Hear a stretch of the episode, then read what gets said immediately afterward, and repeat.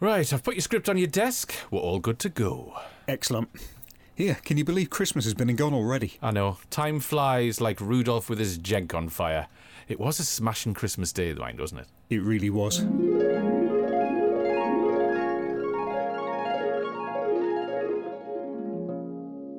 Yes, you got a hop. Are you still liking it? I am, yes. That's good. But if only someone had left the record button pressed in the studio on Christmas Day. Hmm?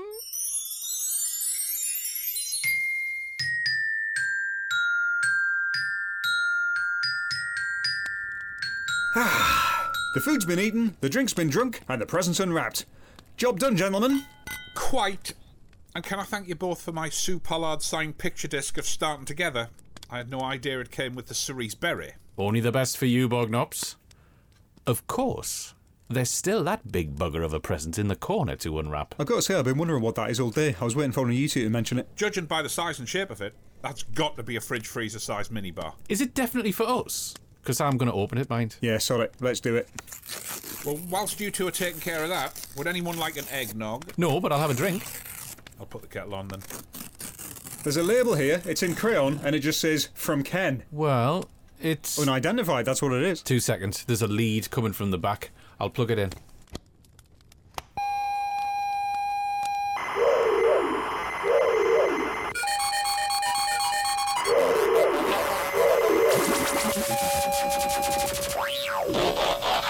Good morning, morning user. Thank you for activating your new computer, the audio review search engine. Arse! That's a bit rude. What are you doing? No, that's the acronym. Producer Ken's bought us a computer. But is it any good? Well, good news. There's a disclaimer mode. The following audio modular casting program broadcast contains references to excessive consumption of alcoholic beverages, as well as potentially offensive verbal profanity. Listeners should proceed with extreme caution. It's a bit wordy. Just let the listener look and read. Now for the ultimate test. Here, arse. When Ozzy's boiled the kettle there, what's going to be coming off the top of the cup when he brings it through? Unsure. Mr. T. Oh, I think he's going to fit right in. Don't you? Ah, such fond memories of a Christmas day. Marvellous stuff.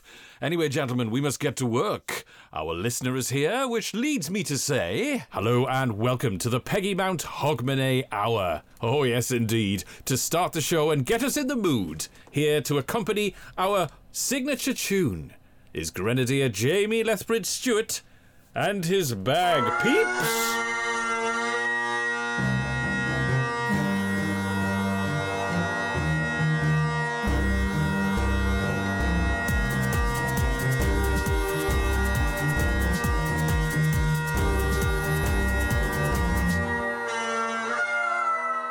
Well, that was shit. I quite liked it actually. So, yeah, all right. Um, should we crack on with it, gentlemen? Guess so. Now, before we do go any further, something a little bit special. Um, if you do want to count down to the new year with us, that is possible. What it is, Ars has got like a time travel module on him. So Ars knows exactly how long this podcast is going to be by looking into the future. So we're going to count down to midnight when it gets to midnight. Um, Arse, here. Oh, Ars, man.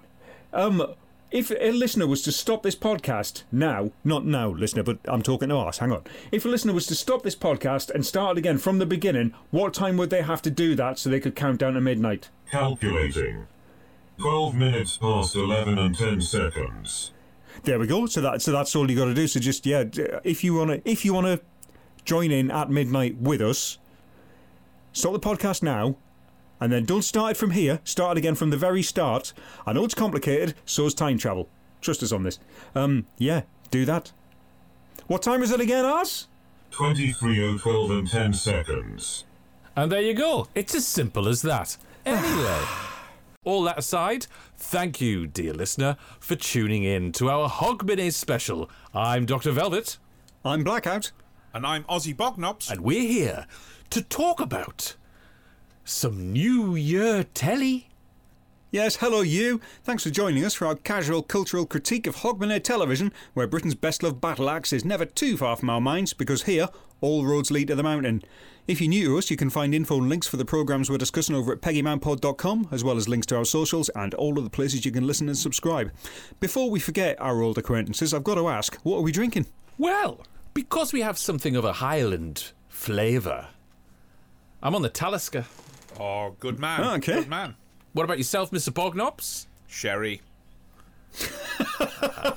You, you are fond of a sherry, aren't you? Yeah, it comes in a big bottle. Can't argue with that. Mr. Blackout? I've got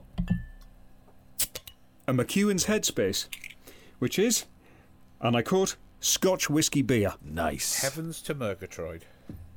And yeah, it's all right. It's not quite as pokey as one would imagine. So you're fine for drinking at least three or four Yeah. before you move Oh, on to the abs- McEwan's Champion. Of course, yes. And then the best scotch, of course. Okay, drinks in hand. I think we need to raise a glass and propose a toast to a decade soon to pass. Hello, and a happy New Year's Eve to you all. By the time this program ends, it will be midnight, the end of the year, and the end of the 1970s. Yes, the 70s stop here. This is as much a televisual resume as a retrospective to round out that decade. Hosted by Penelope Keith, this is the last programme to be broadcast on BBC One as the clock ticked towards midnight on the 31st of December 1979. It presents a broad swathe of clips from comedy to costume dramas, confirming this to be the most desaturated decade, and that includes all of the black and white ones. So I'll start, gentlemen, by asking you do you remember New Year's Eve 1979? I do indeed. I was watching this very program. Oh, excellent. I'm glad one of us has done some research. Yeah. Not not only had I actually watched the program, but I remember my dad turning over at midnight to get the chimes off ITV because he didn't like the BBC ones because they were too loud. There you go. there you go. So the volume button in your house didn't work on the TV? then? No, on the oh. flasher it didn't work. No, Right. oh, we didn't right. have a flasher in those days. Just, No? he was just a window cleaner. Bum bum. Hello, No. Stuart. Absolutely. Yeah, I, I kind of remember 1979. I, I sort of remember it. Uh, we had the good old days were playing, but um, me folks had people around the house, and then um, I was I was in bed actually.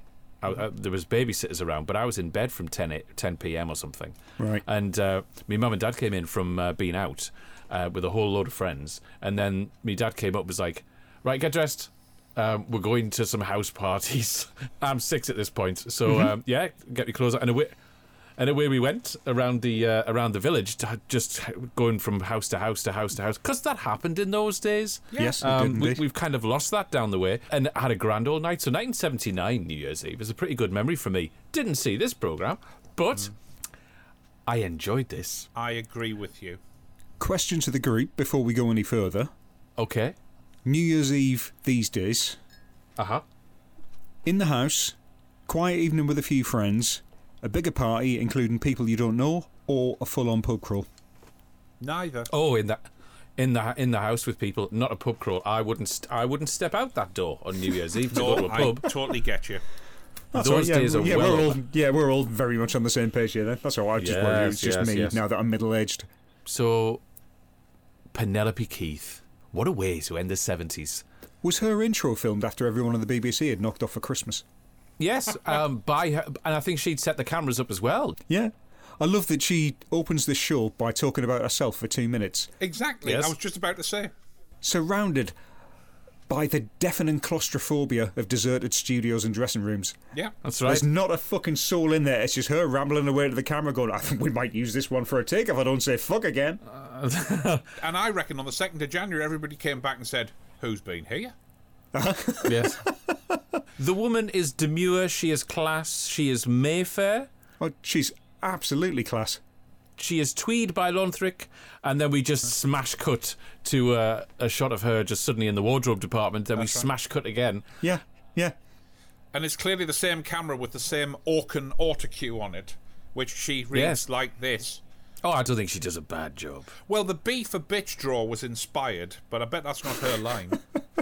Well, So, on one hand, I think it's very cool that the last thing to be broadcast on BBC One in the 1970s was Hmm. a retrospective pulled together from their own inimitable archive. Mm-hmm. On the other, I think it's fucking typical of the BBC to make the cheapest possible sign off by putting together a fucking clip show. Well, you say that, but I mean, That's all po- this is. But This- my this- point is this: look what you get nowadays. You get, you know, half an hour of interviewing people who do not want to be on television or who have a record to plug. Then you have the chimes. Then you have the Yeah. fireworks. Then you have the rest of the evening's entertainment. It used to be 12 o'clock, then a film, then, and for everybody at home, didn't forget to turn the set off. That was it. So I hmm. don't mind this at all. It's a rather pleasant hop through a field of wildflowers. Basically, they've ransacked. I reckon Penelope Keith actually cut it all together as well. She just pulled all the tapes off the shelf in the archive. Talented woman. That'll do. Yeah, they grouped together. They grouped together loosely by the subject, like you know, sort of some some sports, some music, comedy. There's even like a real just for like Miss World highlights. But there's little to no commentary for most of these. It's literally just. Look, here's a thing you remember from off of the telly as you sit watching the telly. I bet you wish you'd gone to that party down the street now, don't you? Happy New Year, twat. Yeah, I know what you mean. I think, though, the clips speak for themselves. Uh, and I think the clips that they have chosen are quite well selected. I think they do give you a flavour. Of the If entire an alien landed, if it, yeah, if an alien landed on the lawn, and providing it wasn't Arthur Clarke's house because he would dismiss you, Yes. um, your, your very in existence, blue trousers.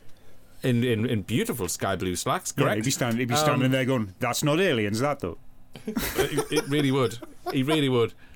Uh, you could hand them this and say, "Oh, well, there you go. That's the last ten years here on this planet." Mm-hmm. And I Yeah. think it, it tells a pretty good story, including uh, the guy who sent his gran up on a on a kite. Yes, Peter Powell. I looked at it and all I wrote is Peter Powell, no, not that one. Featuring the music Oxygen, which of course in those days was to define the future. Indeed. And then you cut to Angela Rippman on Morecambe and Wise, and then Well, Angela Rippon. yeah, Whoa. she was still Hot cockeyed in the stuff. seventies. Let me tell you though, that montage of Eurovision artists, th- those th- each one of those songs was brilliant. Absolutely. No, I loved all of those. I loved all of those. But to be fair, I think the credit for that can go to Eurovision, not to this program. correct. Yeah, true enough. You know, Ah, but let's not forget that the 1970s was the year the BBC had produced more Eurovision Song Contests than it ever would ever again, ever. well, with some wonderful uh, talkback available on a streaming service near you. Absolutely. Run the roller! Run the roller! Run, and so on, yeah. Exactly. Hang fire. Ken, play the tape. eight, seven, You with me, Ronnie Hazler? five, four, Ronnie! two, one. Sound! Sound! If you cut the sound, put the sound. There's got fuck all sound in here. I'm not. I'm touched on normal. Jesus.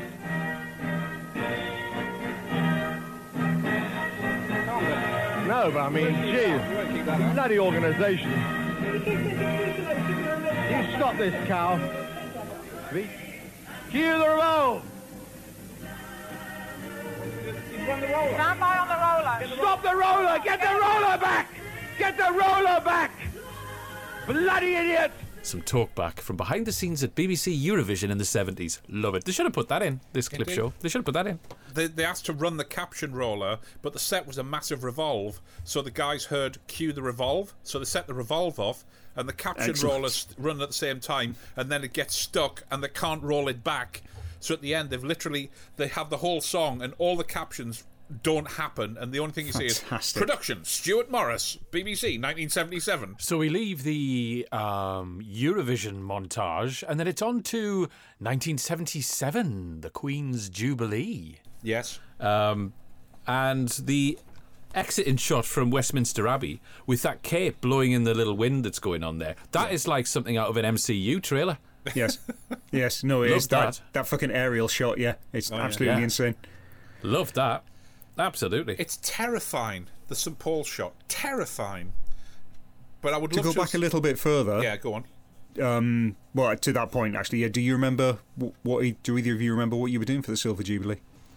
There was a street party Uh huh. Just around the corner from the village where I lived at the time. Well, it was in the village, just around the corner from my house. There are some family photos of the street party, but I don't think I'm in any of them. Probably because I had a Right. face like a slapped ass. I wasn't enjoying it. right, fair enough. Because they were doing this thing of going like, here, have some trifle. Here's a bowl of trifle. And there's me being like, uh, what, four at the time, going, I don't like trifle. No, no, Yeah. have some trifle. You know, they're like, have, some, trifle. You you can have have that. It's nice. No, yeah, you saying it's nice.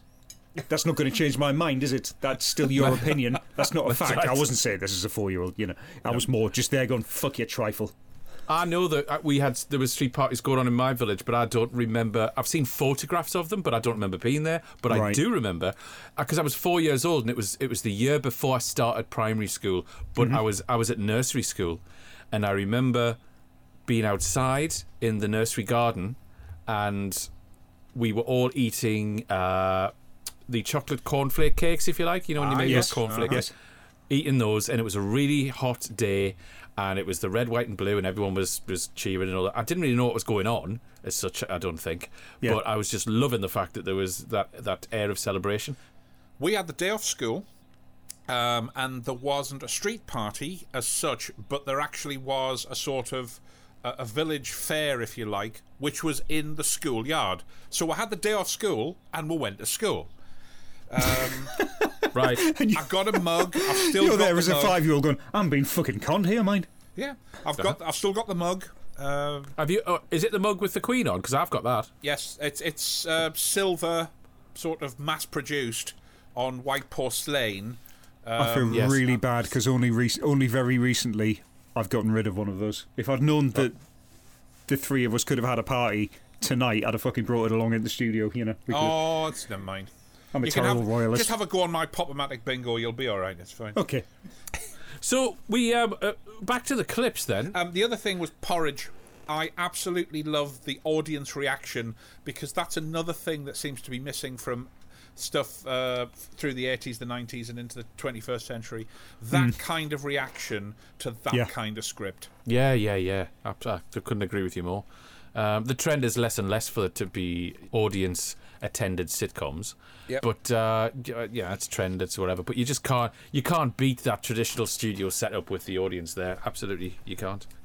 Yeah, so we uh, we move on and move on to a documentary called "Let's Go Naked." Uh, I, d- Yes. I, I dropped I dropped me drink. Don't know about yeah, you. I was horrified for this entire segment.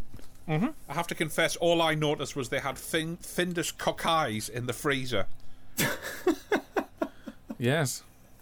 Good God. I did notice they're wearing shoes to walk around. I'm like, that's fucking cheating, mate. Yes, exactly.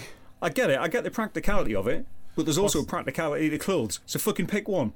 Indeed, you know, black shoes, black gloves, look like the five of spades. Thank you, Eric Morecambe.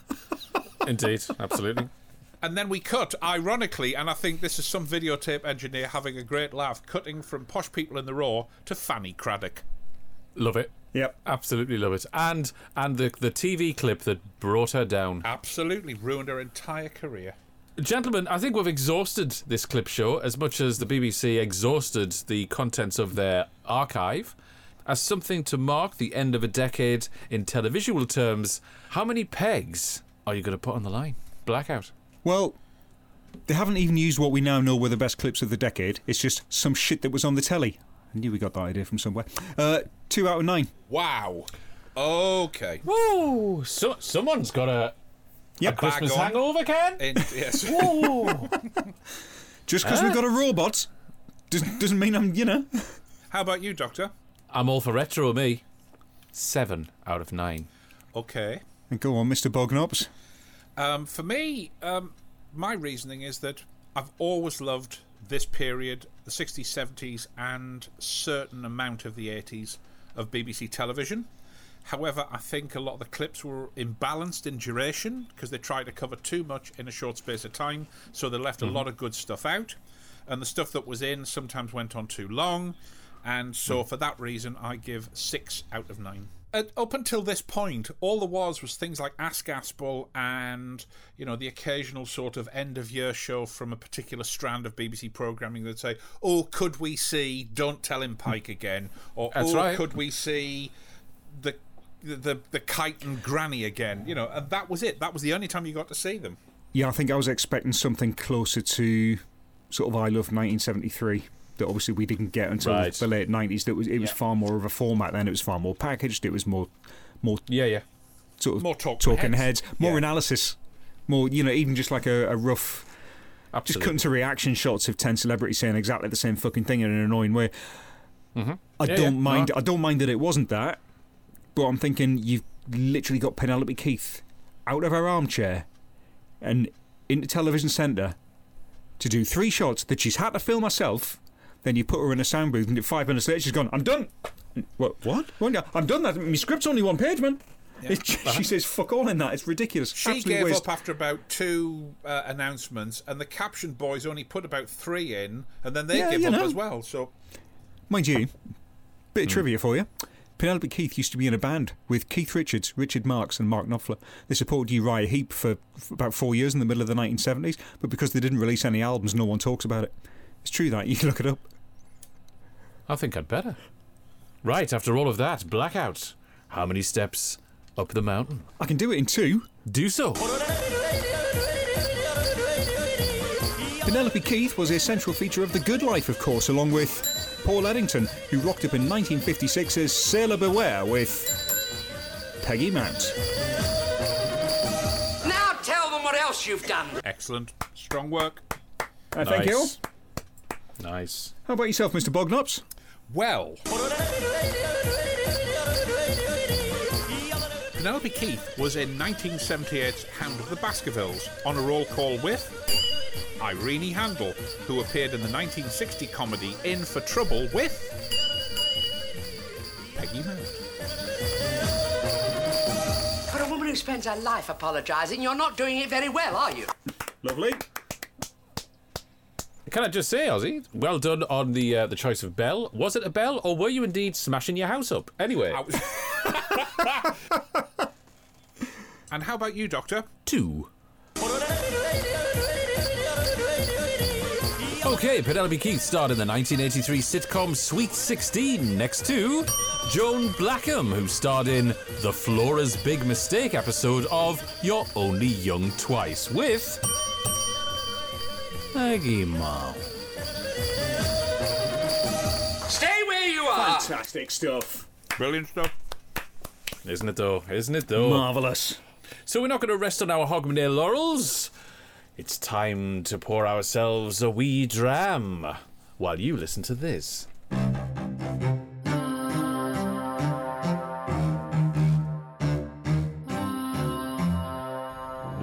Be chips or jacket spats? Will it be salad or frozen peas?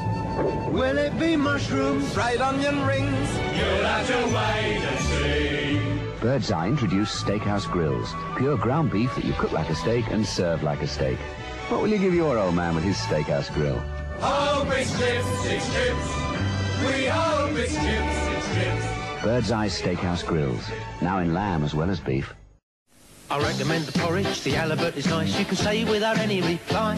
But show 'em Kellogg's Bran Flakes, that's a different matter, they'll all reply. They're tasty, tasty, very, very tasty, they're very tasty. Would you care for yogurt? The green flakes are nice, the continental breakfast ain't bad. But show 'em Kellogg's Bran Flakes, that's a different matter, they'll all reply. They're tasty, tasty, very, very tasty. Kellogg's Bran Flakes. You know this could catch on.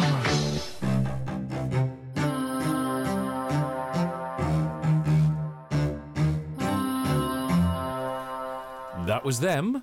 Buy the New Year things. Because they do look beautiful. Buy things. There we go. Sorry, I'm just pouring myself another Talisker. I'm bracing myself. It, it is 1985. We're going to go live to the nation, all the way from across the border. Sorry if you're Scottish and listen to that. I'm really sorry if that offends you. But if you think that's offensive.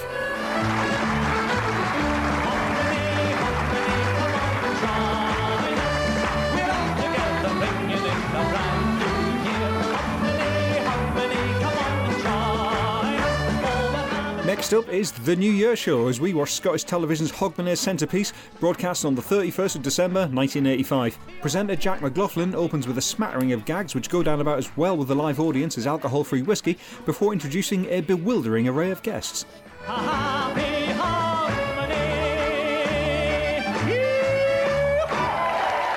Hogmanay, Hogmanay, come and join us. I'd sooner have a sinus wash with soot. I mean, could I- could I anticipate a reaction with you two gentlemen about the show that we've watched? Yeah. Yeah. And can I can I use the word agog? Yes. Would, would that would, would stop. that It's not in my notes, but I'd say that's fair. yes. that sums it up, doesn't it? Yeah. Um, We open with this sort of chaotic ceilidh going on as the the Alexander. campest male dancers that we've ever seen. The campus male dancers this north of Berwick on Tweed. I'm telling you now. Yeah, and the thing is, when they do anything, that when the girls join them, they start the evening by doing some nice, gentle Scottish Highland dancing. Later on, they appear to do what I've written down here as the hump and run, because that seems to be that what passes for sort of Yep. trendy 1985 choreography. But it essentially is lots of arms in and out and thrusting.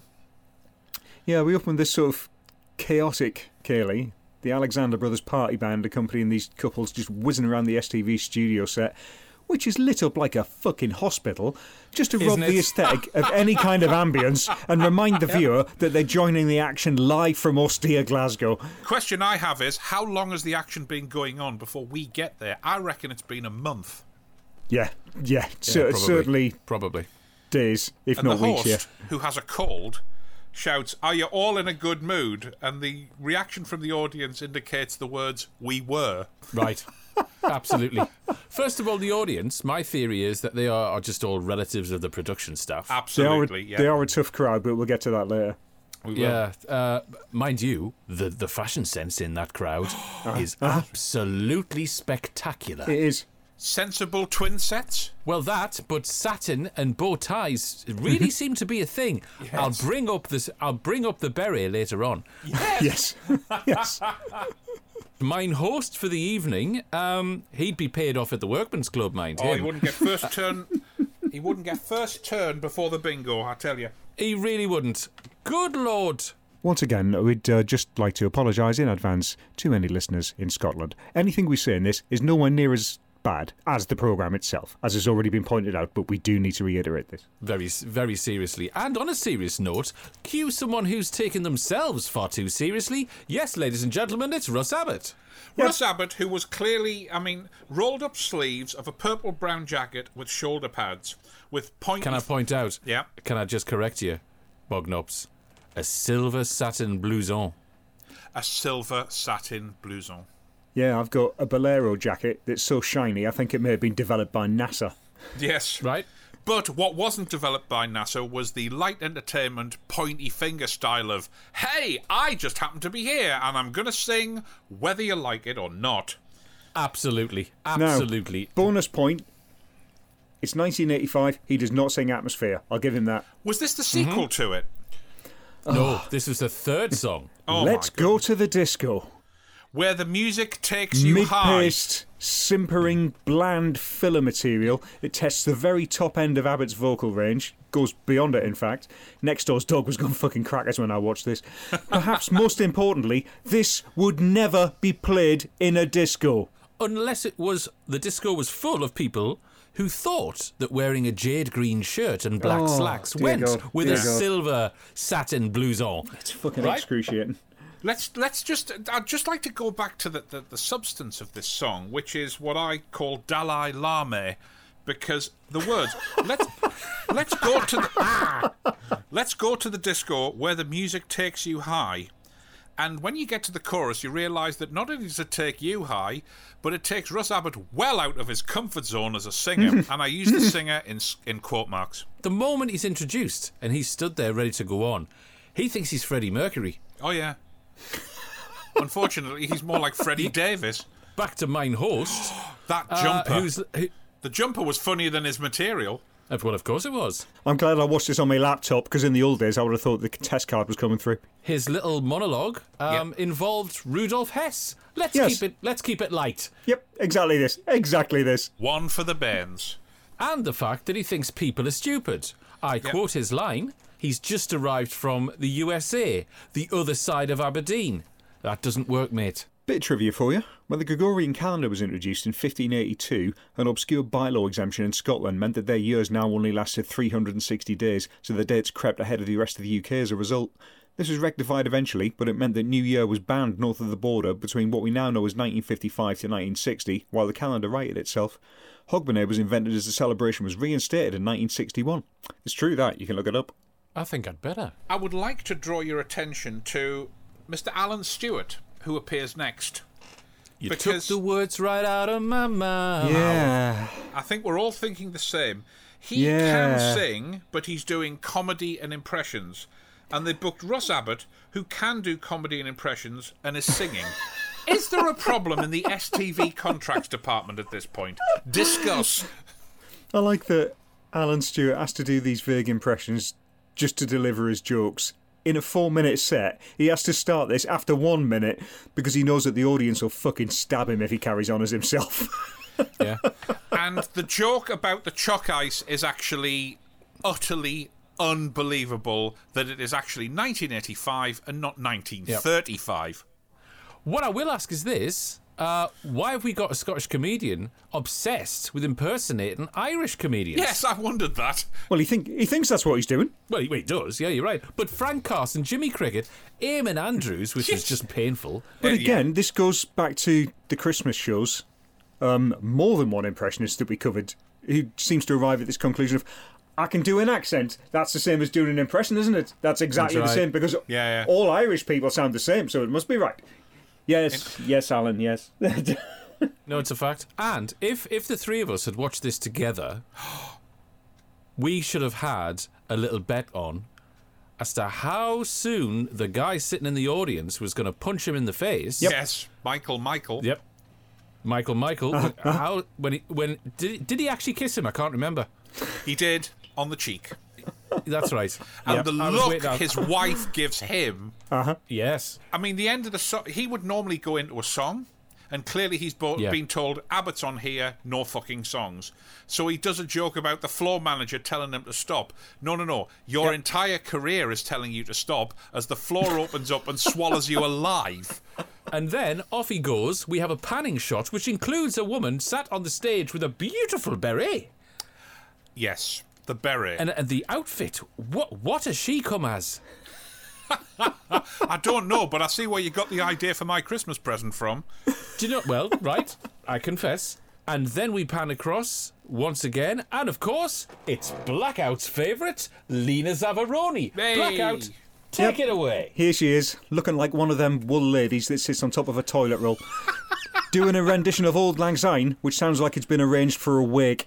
Jesus. After Russ Abbot and Allan Stewart, at least they can rely on Lena to bring the pace crashing the fuck back down. Well, Well, done, even- Lena. Well, well- done. And can I just say something to you at this point, Blackout? It comes to Aye. a pretty pass where, you know, the UK's favourite, Lena Zavaroni, gets upstaged by an inset shot of a fucking clock. You bring me to something here. So, this, Is this what is this what I've got written down as well? Go on. thi- it will be this moment Uh-huh. where she's singing is to coincide with midnight and Yep. the clocks chiming. Yeah. They have mastered temporal physics at STV because that clock advances three minutes in 25 seconds. Exactly. just so that she can end, just so that she can shut a hole in time for the for Big Ben. Which comes to my next point, which is she's singing to a backing track. There's guys up in the gallery with stopwatches. Uh huh. What the hell Panicking. happened? Exactly. I like the way that we have to cut back to Big Ben for the chimes at this point. It's like they're relying on permission from the English to continue the party. Well done, well done, lads. I, here, here's something I will say, right, that they did get right, okay? There's a certain sound going on with the mic Yes. that I really thought I'm in a pub here. And once the accordion came out, Oh, yeah. I was in a pub with my mum and dad Uh huh. back in the 70s, and in, uh, so they got that sort of sound right. yeah. But then again, you see, we've got to we've got to speak to the expert here because, of course, Mr. Blackout, you do have Scottish roots. Did this show talk to you? Uh, it did, but it was largely unintelligible. right, absolutely. I also have Absolutely. I, I have one step removed Scottish roots, and not only did it talk to me, it shouted at me like one of those guys that's usually got four cans of Tennent's and a Scotch egg, standing outside of an unnamed station anywhere in this country, needing seventy-seven pence to make up his bus fare home to Arbroath. You know, I did approach this with sort of like a you know a bit of a soft spot for you know let's let's sort of see. I kind of find it all a bit twee a lot of the time, Mm. but that's fine. We're watching a show from '85. If it's going to be twee, it's going to be twee. But it's more like they've got Russ Abbot on because he happens to be doing a show over in Edinburgh. Yes. You know, it's about Mhm. 30 miles away. They can pay for a taxi over, maybe a hotel Yeah, for the yeah. night. That's fine. You know, you're getting a you're getting an English guy in your Scottish show, but that's fine because apart from that, there's a lot of Scottish entertainers in that, so no problem with that at all. That's right, yeah. Which which which which which which character of Russ Abbot's do you think would be the least fucking appropriate for this Oh, New let's Year's show? Yeah, oh yeah, yes, yeah. It's it's um it, it's way past fucking cultural appropriation. It's just flat out xenophobia. Yeah, can you do James McJames, please? Yes, on, on exactly. Scottish, it's like a seed for the independence referendum. I can't say I blame him for it at all. No, I agree. And the song that they sing after Zavaroni has sung Auld Lang Syne seems to be 43 other songs mashed up and transposed up an octave, which is kind of. And then you have Hooked on the Regions. As I say, if you're Irish, come into the parlour, we'll keep a welcome in the hillside. Um, the accordion player looking at the wrong camera for most of the entire night. And then they finish with that well known English tune, The Lambeth Walk. Yes, there's nowhere else other than London in England. Discuss. Uh, well, yeah. Who was the person singing Crystal Chandeliers? Because I quite like that. Oh, The- the- now here you go. Um, this is Sydney Devine. Sydney Devine. Yes. There you go. All rise, all rise, ladies and gentlemen, Yeah, for Sydney absolutely. Devine's battleship grey slacks and an open neck lemon shirt, indeed Absolutely. He looked like Michael Waylon- Barrett with the bandages off. wailing through crystal chandeliers like he's been hammering the gin since Boxing Day. Indeed. Now, I'd like to bring to your attention the fact that this well-known New Year's song, or the crystal chandeliers light up the paintings on your wall. This is he is singing to an audience who expressed little fervour at singing, "Oh, you can't shove your granny off a bus." Yep.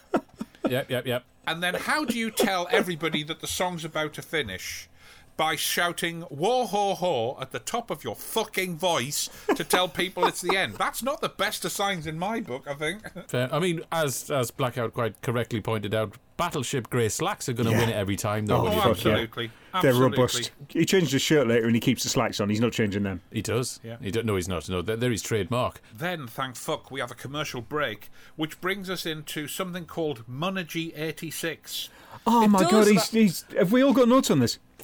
I, have- remember Monergy. I remember Monergy as well. I don't. yeah. I don't Yeah, remember yeah. this. I'm just thinking. Oh, I do.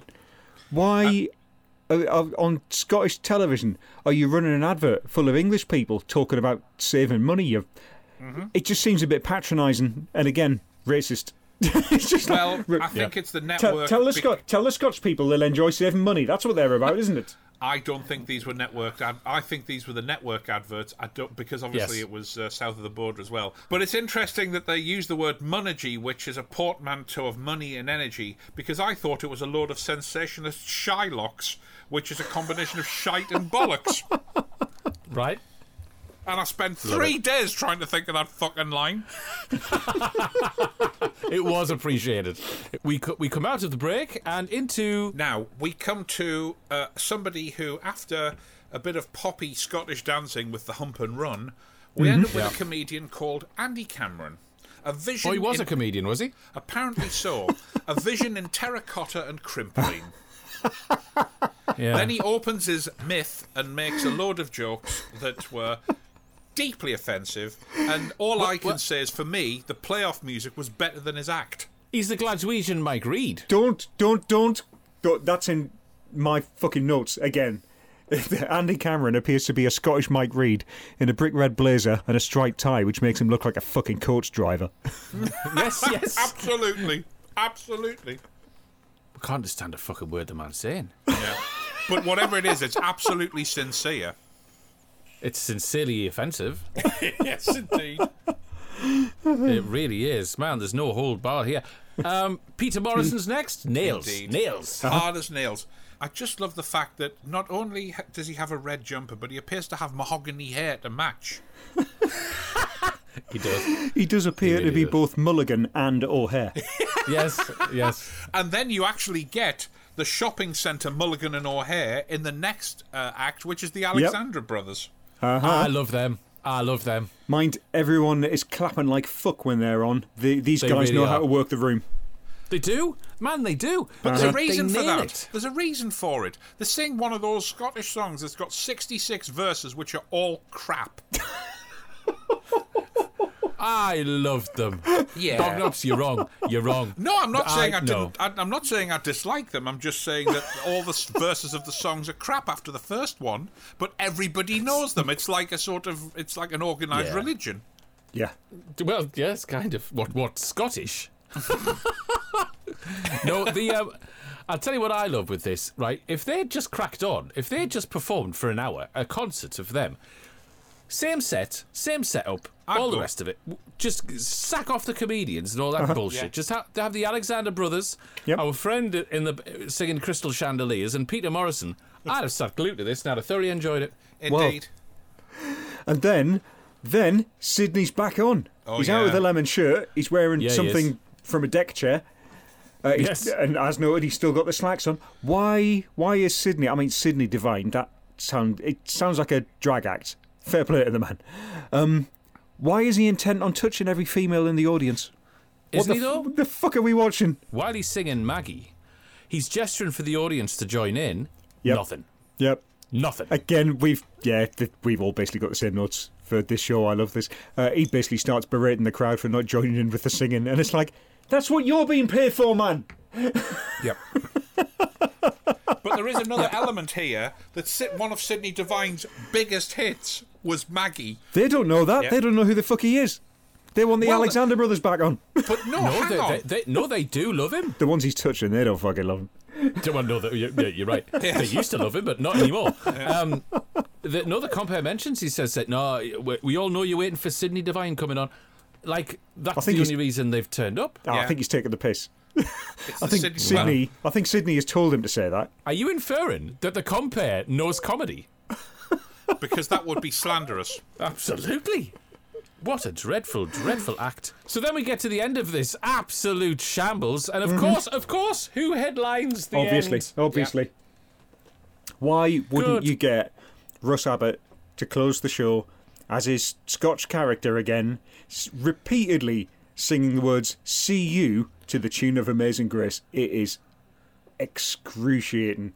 It'd be, you will not be surprised to learn that STV was burnt to the ground at 3 a.m. on January the 1st, 1986. and the ground was plied with salt. I tell you, because let's let's consider the facts here. "Amazing Grace" is a song very, very uh, close to a Scotsman's or a Scotswoman's heart.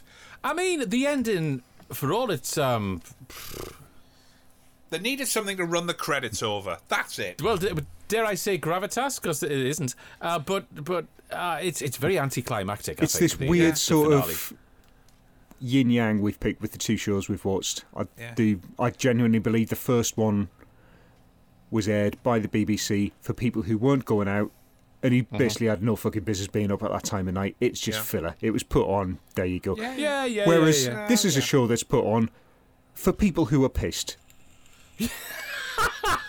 Can't get out. You, you get yeah. You get to the end of the show and they're like. If they're still watching the telly, they're not concentrating on it. Not now. It doesn't matter what we do. End with fucking Russ Abbot leading possibly the most egregious sing song he could fucking do in this studio. Yep. yeah, yeah. Um, I love the only that. the When only they were way it could be pitching- worse is if he then burned a haggis. I'd love to see the pitch for this program way back in pre-production. So who's our who's our target demographic? The pissed. But it was like a recurring show. They just happened to put it out Yeah. nationally this Yeah. particular year. I don't think they're fucking did after this. It's just like, now you can keep that shite, thank you. After that's like, fuck, cut to the fireworks. Cut to the fucking fireworks. That's all we need. Cut to the fireworks. So after all of this, we've gone through it. We've had the chimes of midnight. We're at the end of the New Year show, 1985, going into 1986. Good lord, Bognops. How many pegs are you going to hold in your hand and present to someone as you knock on their front door as their first foot? Well, because you should normally carry a lump of coal I am going to use the charred remains of three pegs. There you go. And the reason is very simple. Scottish television could do better than this. And back in the day, there's a famous quote that the man that started the company said that it was a license to print money. And I think in this programme, we've just seen a license to burn the fucker. Fair. Fair.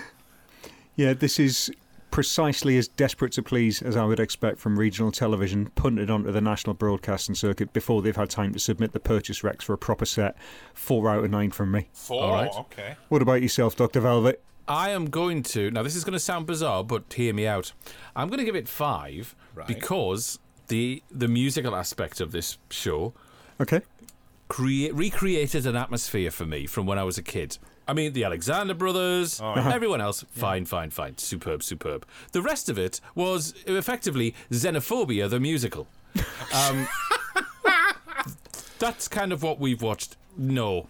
Uh, so, yeah. Five, out of nine. Five okay, that's very, Five very nine, strong. yeah. But Well- then the question comes, Doctor, um, Hmm. how many steps up the festive, frolicking mountain of xenophobia are you willing to take? I can do it in two. Fire away. Right, as well as entertaining us here, Andy Cameron popped up in a 1988 episode of Rab C. Nesbitt. There you are. Along with Iain Cuthbertson, who appeared in 1988's Punishment Without Crime with Peggy McMount. I arranged those flowers. Now, my ring could have fallen off while I was doing that. It's worth a try. Ah. Lovely job. Fabulous. That was me, Blackout. Yourself? Well, I can take my first foot forward and also do it in two. As well as sedating us here, Lena Zavaroni hosted her own BBC show, which at one point guest starred Bernie Winters, who cropped up in our old favourite Night of 100 Stars along with Peggy Mount. Fiddling with that thread. You'll have the whole seam undone. Well done. Well done. Ethangium, which only leaves the one and only, the inimitable Mr. Bognops. Right, okay, so, um. As well as appalling us here, Allan Stewart was the eponymous force behind 1979's The Allan Stewart Tapes, which also featured Jack Douglas, who was in The End of the End of the Pier show with McPeggy McMount.